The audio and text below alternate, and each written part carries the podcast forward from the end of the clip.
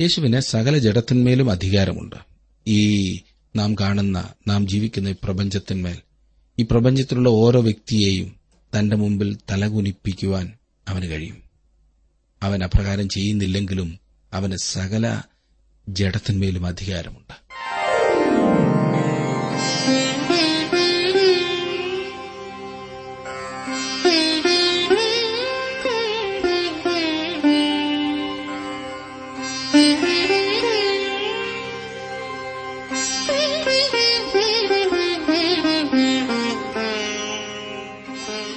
T W ആറിന്റെ വേദപഠന class ആരംഭിക്കുകയാണ്. ജീവ സന്ദേശം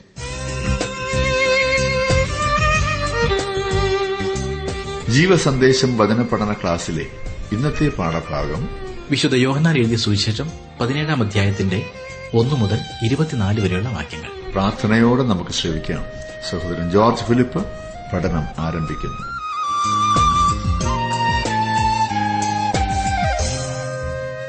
കർത്താവ് പ്രാർത്ഥിച്ച അനുഗ്രഹീതമായ ഒരു പ്രാർത്ഥനയെക്കുറിച്ചാണ് നാം ഇന്ന് പഠിക്കുവാൻ പോകുന്നത്. യോഹനാന്റെ സുവിശേഷം പതിനാറാം അധ്യായം വരെ നാം പഠിച്ചു കഴിഞ്ഞല്ലോ. വേദപുസ്തകത്തിലെ ഏറ്റവും പ്രധാനപ്പെട്ടതും ശ്രദ്ധേയവുമായ അധ്യായങ്ങളിൽ ഒന്നിനെക്കുറിച്ചാണ് ഈ യോഹനാന്റെ സുവിശേഷം പതിനേഴാം അധ്യായത്തിൽ നാം കാണുന്നത്. ഇത് വായിക്കുവാൻ മൂന്ന് മിനിറ്റ് എടുക്കുകയുള്ളൂ എങ്കിലും വേദപുസ്തകത്തിൽ രേഖപ്പെടുത്തിയിട്ടുള്ളതിലേക്കും ഏറ്റവും ദീർഘമായ പ്രാർത്ഥന ഇതത്രേ. മാളികമുറിയിലെ പ്രഭാഷണം പടികൾ കയറുന്നതുപോലെയോ പർവതം കയറുന്നതുപോലെയോ ആകുന്നു. ഈ പ്രാർത്ഥന അതിന്റെ ഉന്നതിയാണ്. മാത്യു ഹെൻറി എന്ന മഹാൻ ഈ അധ്യായത്തെക്കുറിച്ച് പറഞ്ഞിരിക്കുന്നത് ഇപ്രകാരമാകുന്നു. ഭൂമിയിൽ ഉദ്ധരിച്ചിട്ടുള്ളതിലേക്കും ഏറ്റവും സമ്പൂർണവും ആശ്വാസപ്രദവുമായ ഉപദേശത്തെ തുടർന്നുള്ള ഏറ്റവും ശ്രദ്ധേയമായ പ്രാർത്ഥനയാകുന്നു ഇതെന്നത്രേ. മാർട്ടിൻ ലൂതർ ഇപ്രകാരം പറഞ്ഞിട്ടുണ്ട് നിശ്ചയമായും ഇത് ഹൃദയംഗവും സ്വീകാര്യയോഗ്യവുമായ അളവറ്റ ഒരു പ്രാർത്ഥനയാണ്. നമ്മെ സംബന്ധിച്ചും പിതാവായ ദൈവത്തെ സംബന്ധിച്ചും യേശു ഇവിടെ തന്റെ ഹൃദയം തുറന്ന് കാട്ടുകയാണ്. തന്റെ ജീവിതകാലത്ത് ജോൺ നോക്സ് എന്ന നവീകരണ കർത്താവ് വീണ്ടും വീണ്ടും വായിച്ചിരുന്ന പ്രാർത്ഥന ഇതാണ്. തിരുവചനത്തിലെ ശ്രേഷ്ഠമായ ഒരു ഭാഗമാണിത്. ഈ പ്രാർത്ഥനയെ കൈകാര്യം ചെയ്യുവാൻ ഞാൻ തികച്ചും അപര്യാപ്തനാണെന്നത്രേ ഞാൻ കരുതുന്നത്. നമുക്ക് വേണ്ടിയുള്ള യേശുവിന്റെ മഹാപുരോഹിത മധ്യസ്ഥതയാണിത്. സ്വർഗീയ പിതാവും കർത്താവായ യേശുവും തമ്മിൽ നിരന്തരമായി ഉണ്ടായിരുന്ന സമ്പർക്കത്തിന്റെ വെളിപ്പാട് ഇവിടെ കാണുവാൻ കഴിയുന്നു. അവന്റെ മുഴു ജീവിതവും പ്രാർത്ഥനാ ജീവിതമായിരുന്നു. ഏകാന്തമായ ഒരു സ്ഥലത്ത് പോയി പ്രാർത്ഥിച്ചുകൊണ്ടാണ് യേശു തന്റെ ശുശ്രൂഷ ആരംഭിച്ചത്. സാധാരണയായി യേശു പ്രാർത്ഥനയ്ക്കായി മലമുകളിൽ പോകുകയും രാത്രി മുഴുവൻ അവിടെ പ്രാർത്ഥനയിൽ ചെലവഴിക്കുകയും ചെയ്തിരുന്നു. അവൻ നമ്മുടെ ശ്രേഷ്ഠനായ മധ്യസ്ഥനാണ്. അവൻ എനിക്ക് വേണ്ടിയും നിങ്ങൾക്ക് വേണ്ടിയും പ്രാർത്ഥിക്കുന്നു. നിങ്ങൾ ഇന്ന് രാവിലെ പ്രാർത്ഥിപ്പാൻ മറന്നുപോയെങ്കിൽ തന്നെയും അവൻ മറന്നിട്ടില്ല കേട്ടോ. ഇന്നും അവൻ നിങ്ങൾക്ക് വേണ്ടി പ്രാർത്ഥിച്ചു. അവിടുന്ന് പ്രാർത്ഥിക്കുന്ന രീതിയിൽ തന്നെ ദൈവം എപ്പോഴും അവന്റെ പ്രാർത്ഥന കേൾക്കുകയും ഉത്തരം നൽകുകയും ചെയ്യുന്നു. ദൈവം എന്റെയും പ്രാർത്ഥനയ്ക്ക് ഉത്തരം നൽകുന്നു. എന്നാൽ എല്ലായ്പ്പോഴും ഞാൻ പ്രാർത്ഥിക്കുന്ന രീതിയിൽ ദൈവം ഉത്തരം നൽകുന്നില്ല. ചിലപ്പോൾ അവിടുന്ന് എന്റെ പ്രാർത്ഥനയ്ക്ക് ഇല്ല എന്ന ഉത്തരം നൽകുന്നു. മറ്റു ചില അവസരത്തിൽ അവൻ വേറൊരു വിധത്തിൽ അഥവാ മറ്റൊരു സമയത്ത് ഞാൻ പ്രാർത്ഥിച്ച കാര്യങ്ങൾ നിവർത്തിച്ചു തരികയാണ് ചെയ്യുന്നത്. എന്നാൽ യേശു പറഞ്ഞത് ഇപ്രകാരമാണ്.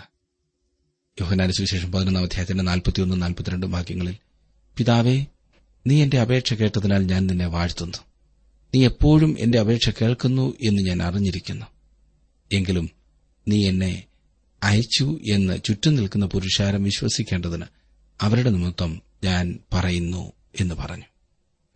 കർത്താവിന്റെ പ്രാർത്ഥന അതായത് കർത്താവ് പ്രാർത്ഥിച്ച പ്രാർത്ഥന യേശു തനിക്ക് വേണ്ടി പ്രാർത്ഥിക്കുന്നു. തനിക്ക് വേണ്ടി തന്നെ പ്രാർത്ഥിക്കുന്നത് തെറ്റോ സ്വാർത്ഥതയോ ആണെന്ന് ധരിക്കേണ്ടതില്ല എന്ന കാര്യം ഇവിടെ സൂചിപ്പിക്കുവാൻ ഞാൻ ആഗ്രഹിക്കുന്നു. ഞാനും നിങ്ങളും പ്രാർത്ഥനയിൽ ദൈവസന്നിധിയിൽ കടന്നു ചെല്ലുമ്പോൾ നാം നമ്മുടെ ഹൃദയവും ജീവിതവും ദൈവവുമായി ശരിയാക്കേണ്ടത് ആവശ്യമത്രേ സ്വർഗവുമായി നാം പൊരുത്തപ്പെടേണ്ടത് ആവശ്യമാണ് വായിക്കുന്നതിന് മുമ്പേ ഓരോ സംഗീതോപകരണവും ട്യൂൺ ചെയ്യേണ്ടതായിട്ടുണ്ടല്ലേ?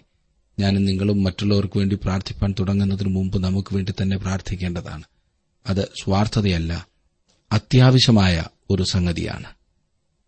പതിനേഴാം അധ്യായത്തിന്റെ ഒന്നാം വാക്യം ഞാനൊന്ന് വായിക്കട്ടെ. ഇത് സംസാരിച്ചിട്ട് യേശു സ്വർഗത്തേക്ക് നോക്കി പറഞ്ഞു എന്തെന്നാൽ പിതാവേ നാഴിക വന്നിരിക്കുന്ന. നിന്റെ പുത്രൻ നിന്നെ മഹത്വപ്പെടുത്തേണ്ടതിന് പുത്രനെ മഹത്വപ്പെടുത്തണമേ. യേശു ഇത് സംസാരിച്ചു. യേശു എന്താണ് സംസാരിച്ചത്? യോഹനാൻ എഴുതിയ സുവിശേഷം പതിമൂന്ന് പതിനാല് പതിനഞ്ച് പതിനാറ് അധ്യായങ്ങളിൽ പറഞ്ഞിരിക്കുന്ന കാര്യങ്ങളെയാണ് ഇവിടെ ഇത് എന്നതുകൊണ്ട് ഉദ്ദേശിക്കുന്നത്. ഇപ്പോൾ അവൻ ശിഷ്യന്മാരോട് സംസാരിക്കുന്നത് മതിയാക്കിയിട്ട് പിതാവിനോട് സംസാരിക്കുന്നു. യേശു പിതാവിനോടാണ് ഈ അധ്യായത്തിൽ സംസാരിക്കുന്നതെങ്കിലും അവരുടെയും നമ്മുടെയും പ്രയോജനത്തിനു വേണ്ടിയാണ് യേശു പിതാവിനോട് സംസാരിക്കുന്നത്. അവിടുന്ന് ഇന്ന് നമ്മുടെ വലിയ മധ്യസ്ഥനാണ്. അവിടുന്ന് എന്തിനു വേണ്ടിയാണ് പ്രാർത്ഥിക്കുന്നത് എന്ന് നാം അത്ഭുതപ്പെട്ടേക്കാം. അതെ ഇവിടെ അത് നാം കാണുന്നു. ഇതാണ് കർത്താവിന്റെ പ്രാർത്ഥന. അവൻ പിതാവിനോട് പ്രാർത്ഥിച്ചതായ പ്രാർത്ഥന. ഗിരിപ്രഭാഷണത്തിലെ പ്രാർത്ഥന വാസ്തവത്തിൽ കർത്താവിന്റെ പ്രാർത്ഥനയല്ല കേട്ടോ. അത് അവൻ തന്റെ ശിഷ്യന്മാരെ പഠിപ്പിച്ച പ്രാർത്ഥനയാണ്. ഞങ്ങളുടെ പിതാവേ എന്ന് പറഞ്ഞുകൊണ്ട് യേശു പ്രാർത്ഥന ആരംഭിച്ചപ്പോൾ സകല വിശ്വാസികളെയും ഉദ്ദേശിച്ചാണ് അവൻ അപ്രകാരം പറഞ്ഞത്. എങ്കിലും യേശു ദൈവത്തെ വേറെ രീതിയിൽ പിതാവ് എന്ന് വിളിക്കുന്നു. ഉയർത്തെഴുന്നേൽപ്പിന് ശേഷം യേശു മറിയോട് ഇപ്രകാരം പറഞ്ഞു ഞാൻ ഇതുവരെ പിതാവിന്റെ അടുക്കൽ കയറിപ്പോയില്ല. എങ്കിലും നീ എന്റെ സഹോദരന്മാരുടെ അടുക്കൽ ചെന്ന് എന്റെ പിതാവും നിങ്ങളുടെ പിതാവും എന്റെ ദൈവവും നിങ്ങളുടെ ദൈവവുമായവന്റെ അടുക്കൽ ഞാൻ കയറിപ്പോകുന്നു എന്ന് അവരോട് പറക എന്ന് പറഞ്ഞു. യോഹന്നാൻ ഇരുപതിന്റെ പതിനേഴ്. ഞാൻ നിങ്ങളുടെ പിതാവിന്റെ അടുക്കൽ കയറിപ്പോയിട്ടില്ല എന്ന് പറഞ്ഞിരിക്കുന്നു. വീണ്ടും ജനനത്താൽ അവൻ നമ്മുടെ പിതാവാണ്. അതെ എന്റെ പിതാവ് എന്ന് യേശു പറഞ്ഞിരിക്കുന്നത് യേശുവിന് തൃത്വത്തിലുള്ള പദവി മൂലമാണ് അതുപോലെ തന്നെ ഞങ്ങളുടെ കടക്കാരോട് ഞങ്ങൾ ക്ഷമിച്ചിരിക്കുന്നത് പോലെ ഞങ്ങളുടെ കടങ്ങളെ ഞങ്ങളോടും ക്ഷമിക്കണമേ എന്നുള്ളത് ഒരിക്കലും കർത്താവിന്റെ പ്രാർത്ഥനയായിരിക്കില്ല. അവൻ പാപം ചെയ്തിട്ടില്ല. അവനൊരു പ്രാർത്ഥന പ്രാർത്ഥിക്കുവാൻ കഴിയുമായിരുന്നില്ല. അതുപോലെ തന്നെ എനിക്കും നിങ്ങൾക്കും ഇവിടെ യോഹന്നാൻ പതിനേഴാം അധ്യായത്തിലെ പ്രാർത്ഥന പ്രാർത്ഥിപ്പാൻ കഴിയുകയില്ല. ഇത് യേശുവിന്റെ പ്രാർത്ഥനയാണ്. നമ്മുടെ കർത്താവ് നടന്നു പോകുമ്പോൾ ആണ് ഈ പ്രാർത്ഥന പ്രാർത്ഥിച്ചത് എന്ന് തോന്നുന്നു.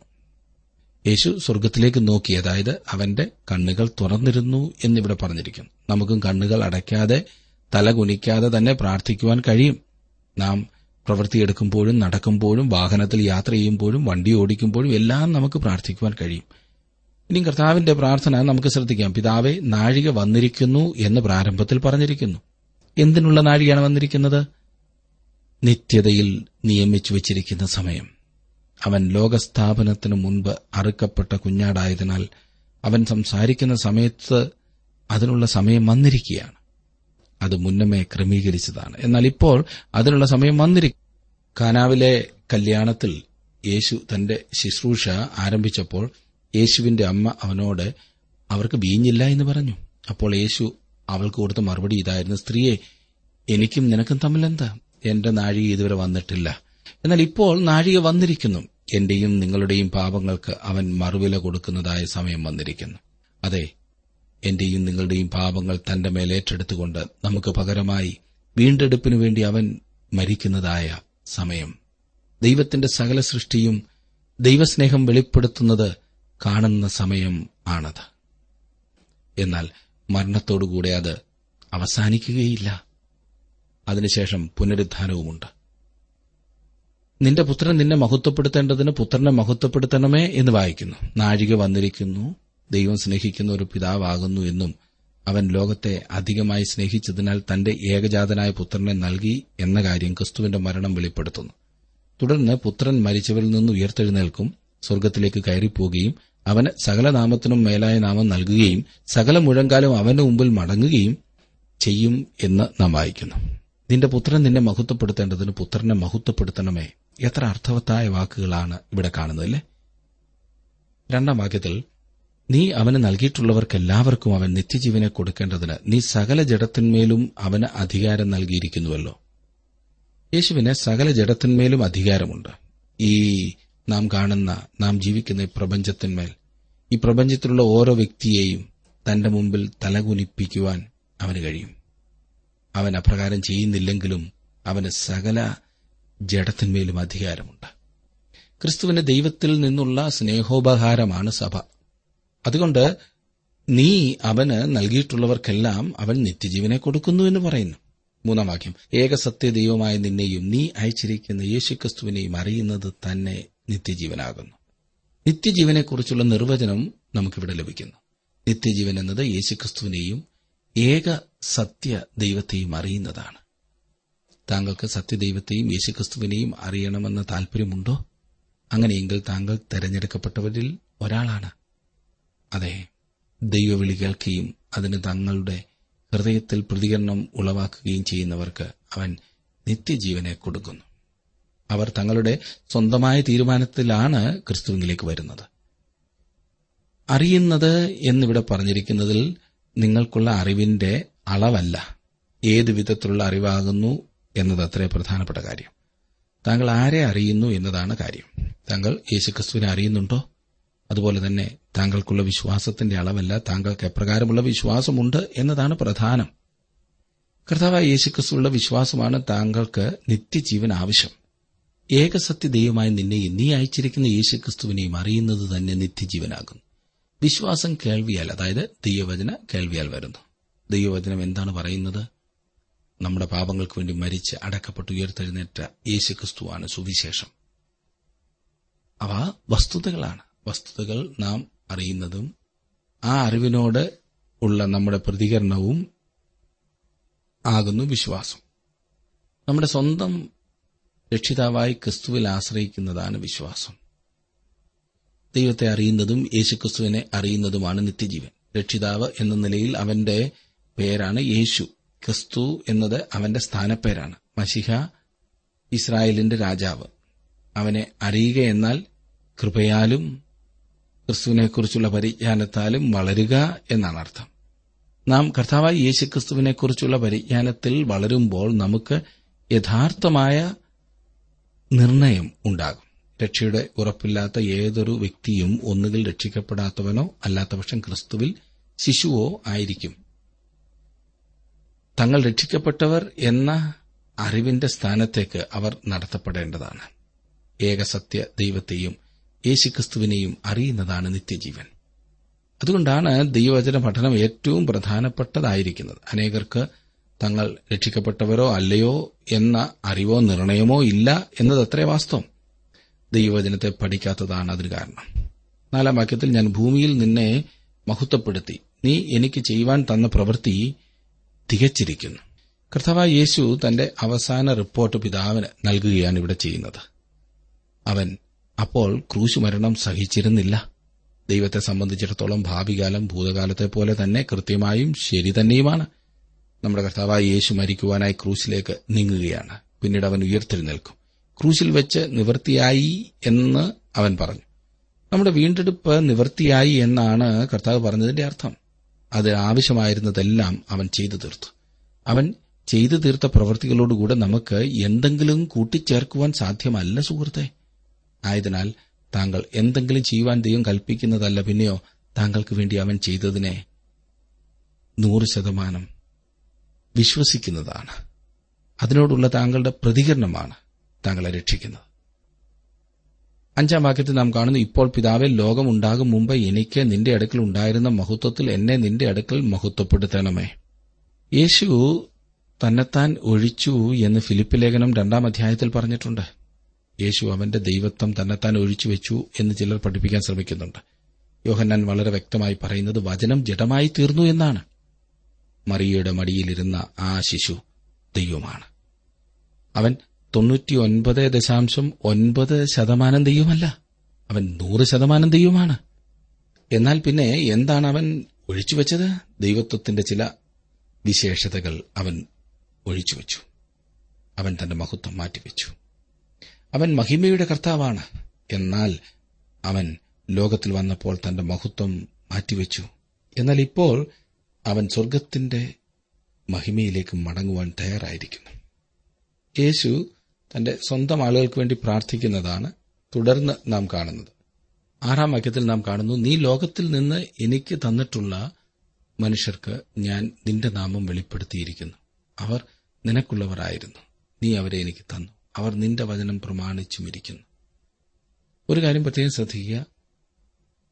നീ അവന് നൽകിയിട്ടുള്ളവർക്കെല്ലാം എന്ന് രണ്ടാം വാക്യത്തിൽ. നീ ലോകത്തിൽ നിന്ന് എനിക്ക് തന്നിട്ടുള്ള മനുഷ്യർക്ക് നീ അവരെ എനിക്ക് തന്നു എന്ന് ആറാം വാക്യം. നീ എനിക്ക് തന്നിട്ടുള്ളവർ എന്ന് ഒൻപതാം വാക്യം. നീ എനിക്ക് തന്നിരിക്കുന്ന എന്നത് പതിനൊന്നാം വാക്യം.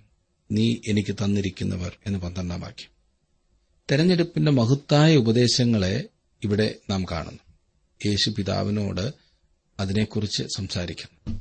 അതൊരു രഹസ്യ സംഭാഷണമായിരുന്നുവെങ്കിലും അത് തന്റെ ശിഷ്യന്മാർ കേൾക്കുകയും അറിയുകയും ചെയ്യേണ്ടത് ആവശ്യമാണെന്ന് യേശു ആഗ്രഹിച്ചു. അതെ തെരഞ്ഞെടുപ്പിനെപ്പറ്റി അധികം നമുക്കറിയില്ല. കാരണം അത് ദൈവത്തിന്റെ ഭാഗത്തുള്ള കാര്യമാണ്. ദൈവത്തിന് അറിവുള്ളതും എന്നാൽ നമുക്ക് അറിയാൻ പാടില്ലാത്തതുമായ അനേകം കാര്യങ്ങളുണ്ട്. ഈ പ്രാർത്ഥന ശ്രദ്ധിക്കുന്നതും യേശു ദൈവത്തിന്റെ വലതുഭാഗത്ത് ഇരുന്നുകൊണ്ട് നമുക്ക് വേണ്ടി പിതാവിനോട് പക്ഷപാതം ചെയ്യുക എന്ന് പറയുന്നതും മനോഹരമായ കാര്യമത്രേ. അതേ സുഹൃത്തെ താങ്കൾ കർത്താവിന്റെ വകയാകുന്നുവെങ്കിൽ അവിടുന്ന് ഇന്ന് താങ്കളെക്കുറിച്ച് പിതാവിനോട് സംസാരിച്ചിട്ടുണ്ട് എന്ന കാര്യം താങ്കൾ മനസ്സിലാക്കുന്നുണ്ടോ? തന്റെ സ്വന്തമായിട്ടുള്ളവരും കർത്താവായ യേശുവുമായി വിശദീകരിക്കാൻ കഴിയാത്ത രീതിയിലുള്ളൊരു ബന്ധമുണ്ട്. അവർ പിതാവിന്റെ വകയായിരുന്നു. യേശുക്രിസ്തുവിന് നൽകിയിരിക്കുകയാണ് അതിന്റെ അർത്ഥം എത്ര ഉന്നതമാകുന്നു എന്ന് നാം പ്രത്യേകം ചിന്തിക്കണം. നീ ഏഴ് എട്ട് വാക്യങ്ങളിൽ നീ എനിക്ക് തന്നതെല്ലാം നിന്റെ പക്കൽ നിന്ന് ആകുന്നു എന്ന് അവർ ഇപ്പോൾ അറിഞ്ഞിരിക്കുന്നു. നീ എനിക്ക് തന്ന വചനം ഞാൻ അവർക്ക് കൊടുത്തു. അവർ അത് കൈക്കൊണ്ടു. ഞാൻ നിന്റെ അടുക്കൽ നിന്ന് വന്നിരിക്കുന്നു എന്ന് സത്യമായിട്ട് അറിഞ്ഞും നീ എന്നെ അയച്ചു എന്ന് വിശ്വസിച്ചുമിരിക്കുന്നു. കർത്താവ് അവർക്ക് പിതാവിന്റെ വചനം നൽകി. അവൻ അവർക്ക് വസ്തുവകകളോ പണമോ വണ്ടിയോ അതൊന്നുമല്ല നൽകിയത്. പിന്നെയോ അവൻ അവർക്ക് പിതാവിന്റെ വചനം കൊടുത്തു എന്നത് പ്രധാനപ്പെട്ട വസ്തുതയത്രേ. താൻ പിതാവിങ്കൽ നിന്ന് വന്നിരിക്കുന്നു എന്ന് ഈ ശിഷ്യന്മാർ വിശ്വസിക്കുന്നു എന്ന് യേശു ഇവിടെ സാക്ഷ്യം പറയുന്നു. യേശു ആരെന്ന് അവർ അറിഞ്ഞിരുന്നു. അവൻ വന്നതിന്റെ ഉദ്ദേശവും അവന്റെ മരണവും ഉയർത്തെഴുന്നേൽപ്പും അവർക്ക് ഗ്രഹിക്കുവാൻ കഴിഞ്ഞിരുന്നില്ല. എങ്കിലും യേശുവിനോടുകൂടി ഉണ്ടായിരുന്ന മൂന്ന് വർഷക്കാലത്തിൽ ഇടയിൽ അവർ അവനെക്കുറിച്ചുള്ള അറിവിൽ വളരെ മുന്നേറിയിരുന്നു എന്നതാണ് വാസ്തവം. യേശു ദൈവത്തിൽ നിന്ന് വന്നിരിക്കുന്നു എന്നും ദൈവം അവനെ അയച്ചിരിക്കുന്നു എന്നും അവർ വിശ്വസിച്ചിരുന്നു. ഞാൻ അവർക്ക് വേണ്ടി അപേക്ഷിക്കുന്നു ലോകത്തിനു വേണ്ടിയല്ല. നീ എനിക്ക് തന്നിട്ടുള്ളവർ നിനക്കുള്ളവർ നിനക്കുള്ളവരാകൊണ്ട് അവർക്ക് വേണ്ടി എത്ര ഞാൻ അപേക്ഷിക്കുന്നത് എന്ന് ഒൻപതാം വാക്യത്തിൽ നാം കാണും. യേശുക്രിസ്തു ഇന്ന് ലോകത്തിനു വേണ്ടി പ്രാർത്ഥിക്കുന്നില്ല എന്ന് ഞാൻ പറയുമ്പോൾ നിങ്ങൾ അത്ഭുതപ്പെടാനിടയുണ്ട്. ഇത് എന്റെ അഭിപ്രായമല്ല. ഈ വാക്യത്തിൽ യേശു തന്നെ പറഞ്ഞിരിക്കുന്നത് ഞാൻ അവർക്ക് വേണ്ടി അപേക്ഷിക്കുന്നു ലോകത്തിനു വേണ്ടിയല്ല എന്നത്രേ. യേശുക്രിസ്തുവിന്റെ മധ്യസ്ഥതയുടെ ശുശ്രൂഷ ലോകത്തിൽ തന്റെ സ്വന്തമായിട്ടുള്ളവർക്ക് വേണ്ടിയാണ്. അവൻ ലോകത്തിനു വേണ്ടി പ്രാർത്ഥിക്കുന്നില്ല. അവൻ ലോകത്തിനു വേണ്ടി മരിച്ചു. അതിൽ പരമായി ലോകത്തിനു വേണ്ടി അവൻ എന്താണ് ചെയ്യേണ്ടത്? പാപത്തെക്കുറിച്ചും നീതിയെക്കുറിച്ചും ന്യായവിധിയെക്കുറിച്ചും ലോകത്തിന് ബോധം വരുത്തുന്നതിന് അവൻ പരിശുദ്ധാത്മാവിനെ ലോകത്തിലേക്ക് അയച്ചു. യേശുക്രിസ്തു തന്റെ സ്വന്തം ആളുകൾക്ക് വേണ്ടി പ്രാർത്ഥിക്കുന്നതായി നാം കാണുന്നു ഇനിയും പതിനൊന്നാം വാക്യത്തിലേക്ക് നാം വരുമ്പോൾ ഇനി ഞാൻ ലോകത്തിൽ ഇരിക്കുന്നില്ല ഇവരോ ലോകത്തിലിരിക്കുന്നു. ഞാൻ നിന്റെ അടുക്കൽ വരുന്നു. പരിശുദ്ധ പിതാവെ അവർ നമ്മെപ്പോലെ ഒന്നാകേണ്ടതിന് നീ എനിക്ക് തന്നിരിക്കുന്ന നിന്റെ നാമത്തിൽ അവരെ കാത്തുകൊള്ളണമേ. രണ്ട് കാര്യങ്ങൾക്ക് വേണ്ടി അവൻ പ്രാർത്ഥിക്കുന്നു. നാം കാക്കപ്പെടേണ്ടതിന് അവൻ പ്രാർത്ഥിക്കുന്നു. നീ പരിശുദ്ധാത്മാവിനാൽ മുദ്രയിടപ്പെട്ടിരിക്കുകൊണ്ടും നിന്റെ രക്ഷകൻ നിനക്ക് വേണ്ടി പ്രാർത്ഥിക്കിയാലുമാണ് നീ കാക്കപ്പെടുന്നത്. അതേ സുഹൃത്തെ നാം ഒന്നാകേണ്ടതിന് വേണ്ടിയാണ് രണ്ടാമത് അവിടുന്ന് പ്രാർത്ഥിക്കുന്നത്. വിശ്വാസികളുടെ ഐക്യത്തിനു വേണ്ടി യേശു പ്രാർത്ഥിക്കുന്നു. നാം എല്ലാവരും ഒരു സഭാവിഭാഗത്തിലായിത്തീരേണ്ടതിനോ ഒരു സഭൈക്യ പ്രസ്ഥാനത്തിനു വേണ്ടിയോ അല്ല അവൻ പ്രാർത്ഥിക്കുന്നു ഇതിനെപ്പറ്റി തെറ്റായ പഠിപ്പിക്കലുകൾ വളരെയുണ്ട് എന്ന കാര്യം മനസ്സിലാക്കിയിരിക്കേണ്ട അത്രേ ഒന്നാമത് തന്റെ സ്വന്തം ആളുകൾ ഒന്നായി തീരേണ്ടതിന് യേശു പിതാവിനോട് പ്രാർത്ഥിക്കുന്നു. അവൻ നമ്മോടോ ഏതെങ്കിലും സഭാ നേതൃത്വത്തോടോ അല്ല പ്രാർത്ഥിക്കുന്നത് എന്ന കാര്യം ശ്രദ്ധിക്കുക. അവൻ പിതാവായ ദൈവത്തോടാണ് പ്രാർത്ഥിക്കുന്നത്. ഇനി പന്ത്രണ്ടാം വാക്യത്തിൽ അവരോടുകൂടെ ഇരുന്നപ്പോൾ ഞാൻ അവരെ നീ എനിക്ക് തന്നിരിക്കുന്ന നിന്റെ നാമത്തിൽ കാത്തുകൊണ്ടിരുന്നു.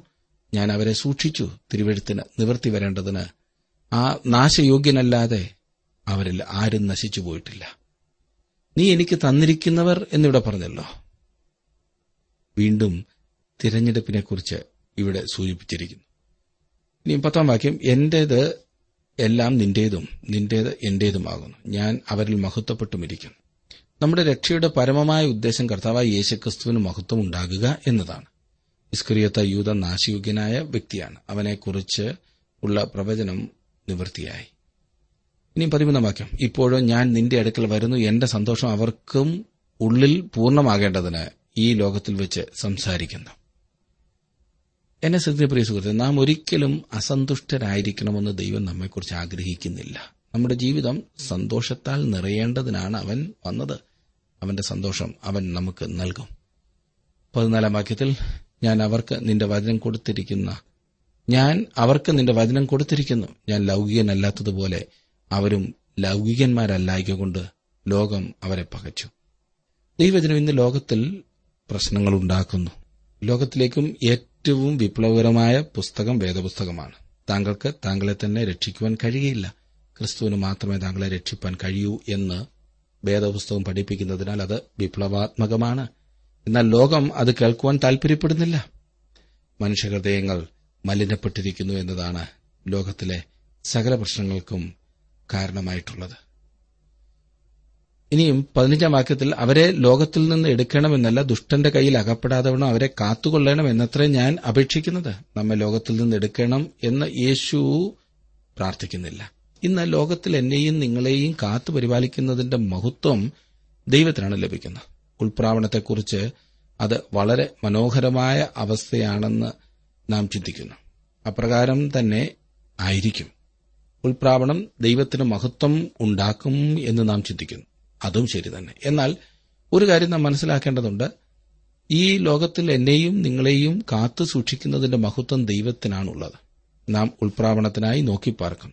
വെളിപ്പാട് പുസ്തകം ഇരുപത്തിരണ്ടാം അദ്ദേഹത്തിന്റെ പതിനേഴാം വാക്യത്തിൽ പറഞ്ഞിരിക്കുന്നു വരിക എന്ന ആത്മാവും മണവാട്ടിയും പറയുന്നു പരിശുദ്ധാത്മാവ് ലോകത്തിൽ ദുഃഖം അനുഭവിക്കുന്നു. അവൻ പറയുന്നു വരിക എന്ന് നാമും ഇവിടെ കഷ്ടതയും ദുഃഖവും അനുഭവിക്കാത്ര ചെയ്യുന്നത്. ഇവിടെ പതിനാറാം വാക്യത്തിൽ ഞാൻ ലൗകികനല്ലാത്തതുപോലെ അവരും ലൗകികന്മാരല്ല. ഇതിന്റെ അർത്ഥം വിശ്വാസികളായ നാം എത്രമാത്രം മനസ്സിലാക്കുകയോ അത്രയും ദൈവഹിതം നിറവേറ്റുവാനും അവന്റെ ഉദ്ദേശം നിവർത്തിക്കുവാനും നമുക്ക് കഴിയും. പതിനേഴാം വാക്യത്തിൽ സത്യത്താൽ അവരെ വിശുദ്ധീകരിക്കണം നിന്റെ വചനം സത്യമാകുന്നു. വിശുദ്ധീകരിക്കുക എന്നാൽ വേർതിരിക്കുക എന്നാണ് അർത്ഥം. ഒരു വിശ്വാസി ലോകക്കാരനല്ല അവൻ വേർപെട്ടവനാണ്. വ്യക്തിയേക്കാൾ പ്രവർത്തനത്തോടാണ് ഇത് ബന്ധപ്പെട്ടിരിക്കുന്നത്. ഒരു ജോലിയോടുള്ള നമ്മുടെ സമർപ്പണമാണ് അതിൽ ഉൾക്കൊള്ളുന്നത്. ദൈവജനത്താൽ ഒരു വിശ്വാസി വേർതിരിക്കപ്പെട്ടവനാണ്. അതായത് വചനം ദൈവത്തിന്റെ മനസ്സ് വെളിപ്പെടുത്തുന്നു. നിങ്ങൾ ദൈവവചനം വായിക്കുമ്പോൾ ഒരു പ്രത്യേക ശുശ്രൂഷയ്ക്കായി നിങ്ങളെ തന്നെ വേർതിരിക്കുവാനുള്ള നടത്തിപ്പ് നിങ്ങൾക്ക് ലഭിക്കുന്നു. അവന്റെ വചനം അറിയുകയും അതനുസരിക്കുകയും ചെയ്യുന്നതിൽ കൂടി മാത്രമേ നമുക്ക് അവനെ സേവിക്കുവാൻ കഴിയൂ. ഇനിയും പതിനെട്ടും പത്തൊൻപതും വാക്യങ്ങൾ നീ എന്നെ ലോകത്തിലേക്ക് അയച്ചതുപോലെ ഞാൻ അവരെയും ലോകത്തിലേക്ക് അയച്ചിരിക്കുന്നു. അവരും സാക്ഷാൽ വിശുദ്ധീകരിക്കപ്പെട്ടവർ ആകേണ്ടതിന് ഞാൻ അവർക്ക് വേണ്ടി എന്നെ തന്നെ വിശുദ്ധീകരിക്കുന്നു. ഒരു സാക്ഷ്യം വഹിപ്പാനായിട്ടാണ് നമ്മെ ഈ ലോകത്തിലേക്ക് അയച്ചിരിക്കുന്നത്. നമ്മോട് ഏകീഭവിപ്പാനായി അവൻ തന്നെ തന്നെ വേർതിരിച്ചിരിക്കുന്നു. ഈ ലോകത്തിൽ നാം അവനോട് ഏകീഭവിക്കേണ്ടത് ആവശ്യമാണ്. ഇരുപതാം വാക്യം ഇവർക്ക് വേണ്ടി മാത്രമല്ല ഇവരുടെ വചനത്താൽ എന്നിൽ വിശ്വസിപ്പാനിരിക്കുന്നവർക്ക് വേണ്ടിയും ഞാൻ അപേക്ഷിക്കുന്നു. എന്നെയും നിങ്ങളെയും കൂടെ ഉദ്ദേശിച്ചത്രേ യേശു ഇപ്രകാരം പറഞ്ഞിരിക്കുന്നത്. അനേക നൂറ്റാണ്ടുകൾക്ക് ശേഷം നമ്മുടെ ശ്രേഷ്ഠ മഹാപുരോഹിതൻ നമുക്ക് വേണ്ടി പ്രാർത്ഥിക്കുന്നു എന്ന് നമുക്കിപ്പോൾ മനസ്സിലാക്കുവാൻ കഴിയും. ഇരുപത്തിയൊന്നാം വാക്യം നീ എന്നെ അയച്ചിരിക്കുന്നു എന്ന് ലോകം വിശ്വസിപ്പാൻ അവരെല്ലാവരും ഒന്നാകേണ്ടതിന് പിതാവെ നീ എന്നിലും ഞാൻ നിന്നിലുമാകുന്നതുപോലെ അവരും നമ്മിൽ ആകേണ്ടതിന് തന്നെ. ഈ പ്രാർത്ഥനയ്ക്കും മറുപടി ലഭിച്ചു. സഭയ്ക്ക് മൌലികമായൊരു ഐക്യമുണ്ട്. വിശ്വാസികൾ ക്രിസ്തുവിൽ ഒന്നാണ്. സഭ ഒരു ശരീരമാണ്. ഏക ചിന്തയിൽ സഭ മുൻപോട്ട് പോകണം. ഏതൊരു പാപിയും ക്രിസ്തുവിൽ വിശ്വാസം അർപ്പിക്കുന്ന നിമിഷം അവൻ ക്രിസ്തുവിന്റെ ശരീരമാകുന്ന സഭയുടെ അംഗമായിത്തീരുന്നു. വിശ്വാസികൾ അപ്രകാരമുള്ള ഐക്യത ലോകത്തിന് വെളിപ്പെടുത്തുമെങ്കിൽ ലോകം ഇന്നത്തേക്കാൾ അധികം ക്രിസ്തുവിനിൽ താൽപര്യം പ്രകടിപ്പിക്കുമായിരുന്നു. എന്നാൽ വിശ്വാസികൾ തമ്മിൽ വെറുക്കുകയും പകയ്ക്കുകയും ചെയ്യുന്നതാണ് ലോകം അധികവും കാണുന്നത്. അതാണ് അവർ ക്രിസ്തുവിനെ അംഗീകരിക്കാത്തതിന്റെ പ്രധാന കാരണം. ദൈവം പറയുകയാണ് ഇരുപത്തിരണ്ട് ഇരുപത്തിമൂന്ന് വാക്യങ്ങളിൽ യേശു പറയുന്നു നീ എനിക്ക് തന്നിട്ടുള്ള മഹത്വം ഞാൻ അവർക്ക് കൊടുത്തിരിക്കുന്നു. നീ എന്നെ അയച്ചിരിക്കുന്നു എന്നും നീ എന്നെ സ്നേഹിക്കുന്നതുപോലെ അവരെയും സ്നേഹിക്കുന്നു എന്നും ലോകം അറിവാൻ നാം ഒന്നായിരിക്കുന്നതുപോലെ അവരും ഒന്നാകേണ്ടതിന് ഞാൻ അവരിലും നീ എന്നിലുമായി അവർ ഐക്യത്തിൽ തികഞ്ഞവരായിരിക്കേണ്ടതിന് തന്നെ. ഞാൻ അവരിലും നീ എന്നിലും. എത്ര മനോഹരമായ കാര്യമാണല്ലേ? ദൈവത്തിന്റെ ആത്മാവിന് മാത്രമേ ഇത് സാധ്യമാകുകയുള്ളൂ. പിതാവും പുത്രനും തമ്മിൽ നിലനിൽക്കുന്ന ഐക്യതയാണ് ഒരു വിശ്വാസിയും കർത്താവായ യേശുക്രിസ്തുവും തമ്മിൽ ഉണ്ടായിരിക്കേണ്ടതായ ഐക്യത. താങ്കൾ എന്നെ സ്നേഹിക്കുന്നതുപോലെ അവരെയും സ്നേഹിക്കുന്നു. അതായത് പിതാവായ ദൈവം കർത്താവായ യേശുക്രിസ്തുവിനെ സ്നേഹിക്കുന്നത് പോലെ തന്നെ അവൻ നിന്നെയും സ്നേഹിക്കുന്നു. അതാണ് അർത്ഥം.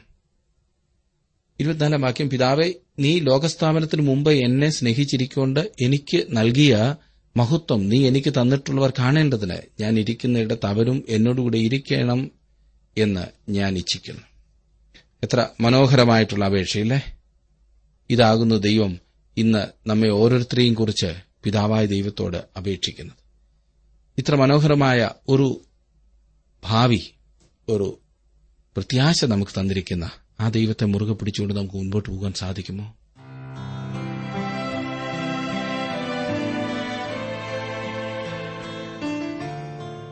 ഇന്നത്തെ ജീവസന്ദേശ പഠന ക്ലാസ്സിലൂടെ ഞങ്ങളെ ശ്രദ്ധിച്ച എല്ലാ പ്രിയ ശ്രോതാക്കളോടുമുള്ള നന്ദിയെ അറിയിക്കട്ടെ. ദൈവവചനം കൃത്യമായി ക്രമമായി പഠിക്കുവാൻ ലഭിച്ചിരിക്കുന്ന ഈ അസുലഭ അവസരം പ്രയോജനപ്പെടുത്തുകയും സ്നേഹിതരെ അതിനായി ഉത്സാഹിപ്പിക്കുകയും ചെയ്യുക. അഭിപ്രായങ്ങളും നിർദ്ദേശങ്ങളും പ്രാർത്ഥനാ വിഷയങ്ങളും ഞങ്ങളെ അറിയിക്കുക. ഈ പുസ്തകത്തിന്റെ വിഷയവിഭജനം audio C D S D card എന്നിവ ആവശ്യമെങ്കിൽ ഞങ്ങളുമായി ബന്ധപ്പെടുക. ഞങ്ങളുടെ വിലാസം ജീവസന്ദേശം പോസ്റ്റ് ബോക്സ് നമ്പർ മൂന്ന് തിരുവല്ല അഞ്ച് Keralam. Phone zero four six nine two seven zero zero two eight four. Mobile nine four four seven seven six seven three seven eight. ഞങ്ങളുടെ email address Malayalam T T B at radio eight eight two dot com. വെബ്സൈറ്റിലും ഞങ്ങളുടെ programme ലഭിക്കുന്നതാണ്. ഞങ്ങളുടെ website W W W dot radio eight eight two dot com.